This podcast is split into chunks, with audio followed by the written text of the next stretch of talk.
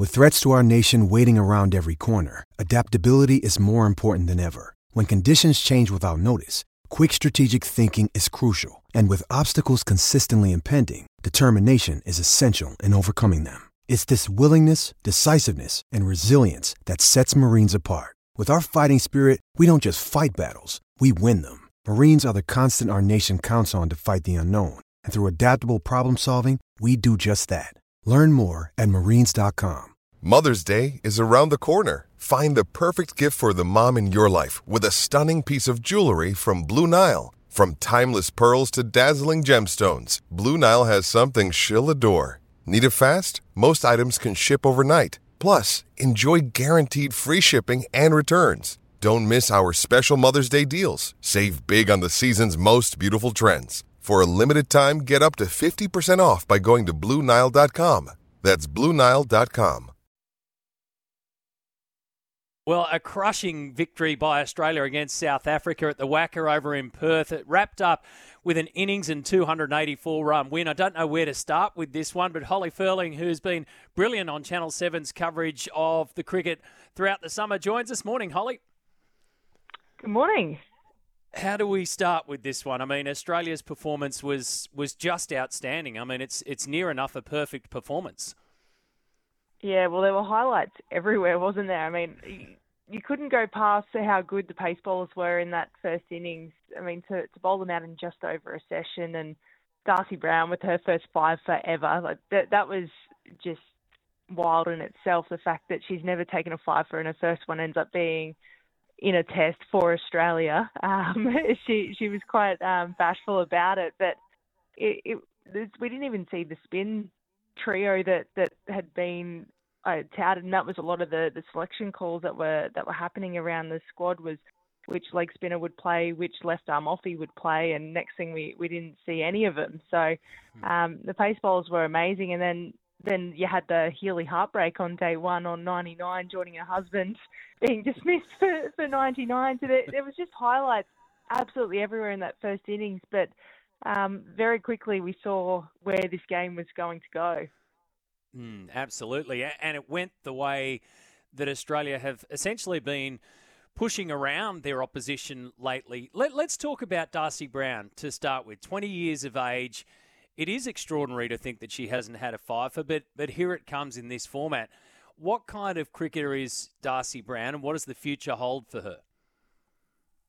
She's a raw kid, she and she's a good kid from the country, and um, getting the chance to speak with her about her action and some of the things that have slipped into her action over the last 12 months, which, which always happens as you grow and as you've been in and around the setup and you just you're playing lots. You have these little bad habits that come in, and all of a sudden she feels like she's falling off the ball. So she was working really, really hard over the last couple of months trying to find a ball that she felt confident in. Um, and a lot of it, she wasn't bowling a lot seam up. She was kind of going that three quarter seam, wobble seam that we're seeing so much uh, in the men's test at the moment, and um, it it worked really really effectively for her. And then she found confidence with with that to then go seam up. So it was like an it was a nice reminder for everyone that sometimes it doesn't need to look perfect. You just uh, really just rally behind what you've got on that day and um, really back it in to make it work. But she was so good with the bouncer and, and just messing with the footwork of the South Africans. I think we saw a number of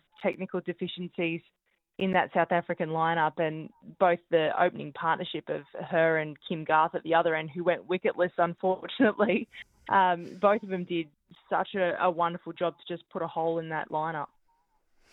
Then we need to talk about Annabelle Sutherland. So just two years older than yeah. Darcie, but we're, we're looking at, at Annabelle as a complete cricketer. It was interesting to hear her skipper say, you know, she's made for Test cricket, and obviously we need more women's test being played because she'll be there forever, especially in that format. So. Um, the performance that she puts in 210 off 256 balls, five wickets for the match. Uh, I mean, she is just. We, we often speak, Holly, don't we, about once in a generation or generational cricketers. Do you reckon Annabelle falls into that category?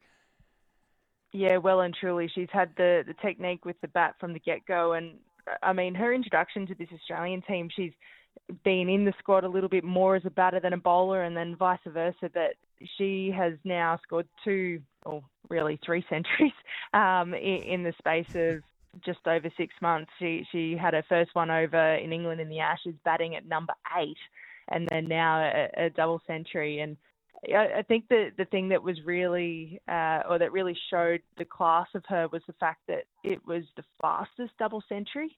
In 248 balls, like she was going at a at a real good clip when she when she raised the bat, and um, we, we were all, I, I guess, estimating when would the Aussies declare, and um, she was actually worried that she was going to left stranded short of the milestone. So she made sure that on the final ball before the tea break on day two, she hit one over the top to to bring up the the 200. So um, she's the youngest Aussie to achieve the feat, and I, and I know that Healy had mentioned, I think in the media that it'll actually be scary if she gets to play a heap more tests. The numbers that she's going to produce, it, it's it's wild. She she's so technically sound. She's got the power game and we haven't even talked about her, her bowling or let alone how good she was in and amongst the cordon as well. Is that the maturity of, of Annabelle Sutherland? Because she she came into the international arena, I think she was about 18 or 19, but she's always looked very mature. And it must be hard when you look around and see the caliber of players and superstar players that she's come into the squad with and developed her game alongside and is now essentially one of the leading members in that team. Yeah, she's had to bide her time a little bit, which seems wild considering that she's only 22. But hmm. um, I, I, think that's probably been the thing that set her up for success is that she's known that she'll get her go. Um, so how can you make sure that you're completely ready by that time? And I mean, she's got some some good heads around her. She's got the blueprint of Ellyse Perry ahead of her um, in terms of showing her exactly what she needs to do. And I know that those two having been in the Victorian setup together, they've been able to train alongside each other for quite some time. But she's just always, yeah, maturity is is the word uh, that I associate with Annabelle. Just she's got a really good idea about her game and how to go about it, and the way that she broke down her innings and. She said she knew that the first 20 to 30 balls were going to be difficult, and it was off the back of a, a big partnership that Mooney and Healy had had. So she had to come in, start again, and then she knew that she could cash in and she had the the gears to go up the longer that they kept the South Africans out there. So for for someone that's so so young, she just had all the bits and pieces lined up. She knew how she was going to go about it, and it paid off for her. I was just going through higher scores before, um, and you mentioned the 99 for Alyssa, which I, you know, I don't know if it's a good or a, I mean, it's obviously you want the one more, right? But but it's one of those quirky things that you're gonna that you're gonna finish on. So your highest uh, test score was five not out. You were not you're not there to carry the bat.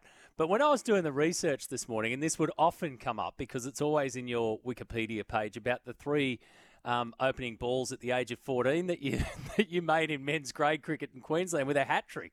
Have you been tampering with your own Wikipedia page, or is this is this well and truly accurate? It's well and truly legitimate. I had registration forms thrown in my face after after that game. Um, my parents weren't even at the at the ground because they thought I was just there to field and, and fill in for the boys. And next thing, I've I've taken four wickets in my first over. So um, no, I it's it's one of those trivia questions, but I do think that now Alyssa Healy and Mitch Starc, everyone keep note of this one. This one's going to pop up in years to come in the trivia sense. correct. Yeah, correct. Yeah, exactly. So keep the 99 in your pocket for Starc and Healy. Um, let's quickly talk about the men's. By the way, most of the girls will now head off to, to the WPL. So that's the focus now, isn't it? To head over to India and take on that next challenge. So before we get to the men's with you, just a summary then of the Australian women's summer. Yeah, I think consistency. They've been challenged at different points across uh, the West Indies earlier in the summer. They, they they lost at North Sydney when Hayley Matthews went off, and then similarly they dropped a couple games in this series against South Africa. But I think when you've got someone like Beth Mooney, who ended up being the player of the series, with five half centuries and every single one of them across the three formats. She came in at different circumstances. I think that's the class of this Australian team is that, yeah, they might lose a game here or there, but they know how to bounce back and they also know how to adapt their game. They're quite good at that reflection. And um, I think it's been a, a really good summer competitively. Um, and I think it's setting them up for next year because we've got India, New Zealand, and England coming to Australia next summer, and it, it's just going to be I reckon, one of the toughest periods that this squad's going to face um, in in terms of a, a, really condensed schedule against a really good opposition. So um, it's setting themselves up nicely. All right, quick word on the men. So um, the focus switches to New Zealand. So they would have been absolutely licking their lips at the prospect of having Australia come across, and it all starts on Wednesday with the first T20. Um, this is going to be a really fascinating trip, I reckon, for the Aussies over there. Yeah, well and truly, because it, these are the only three T20s that they've got before they announce a World Cup squad uh, to go over to the West Indies and, and America in June. So uh, they've sent, from what I can see, a, quite a full strength squad going over there. So I've, I've read a little bit about the boys looking to actually rotate their their lineup a little bit to actually start to formulate what that playing 11 is going to look like, let alone what that extension of, of the 15 is going to be. And um, I mean, you've had Spencer Johnson and Xavier Bartlett back home here put their put their names up, put their hands up. Um, but I, I do think that yeah, this squad here is is going to be quite a, a strong one and form wise too. I mean, you can't go past Maxwell and he's 120 not out in Adelaide Oval just over a week ago. So uh, I think it's going to be a, a great series for the Aussies. Um, I, I, think New Zealand will, will, have their work cut out for them, but um, yeah, it's it's it's always fascinating coming into a World Cup year because anyone can make it and anyone can mm. end up being in that final eleven.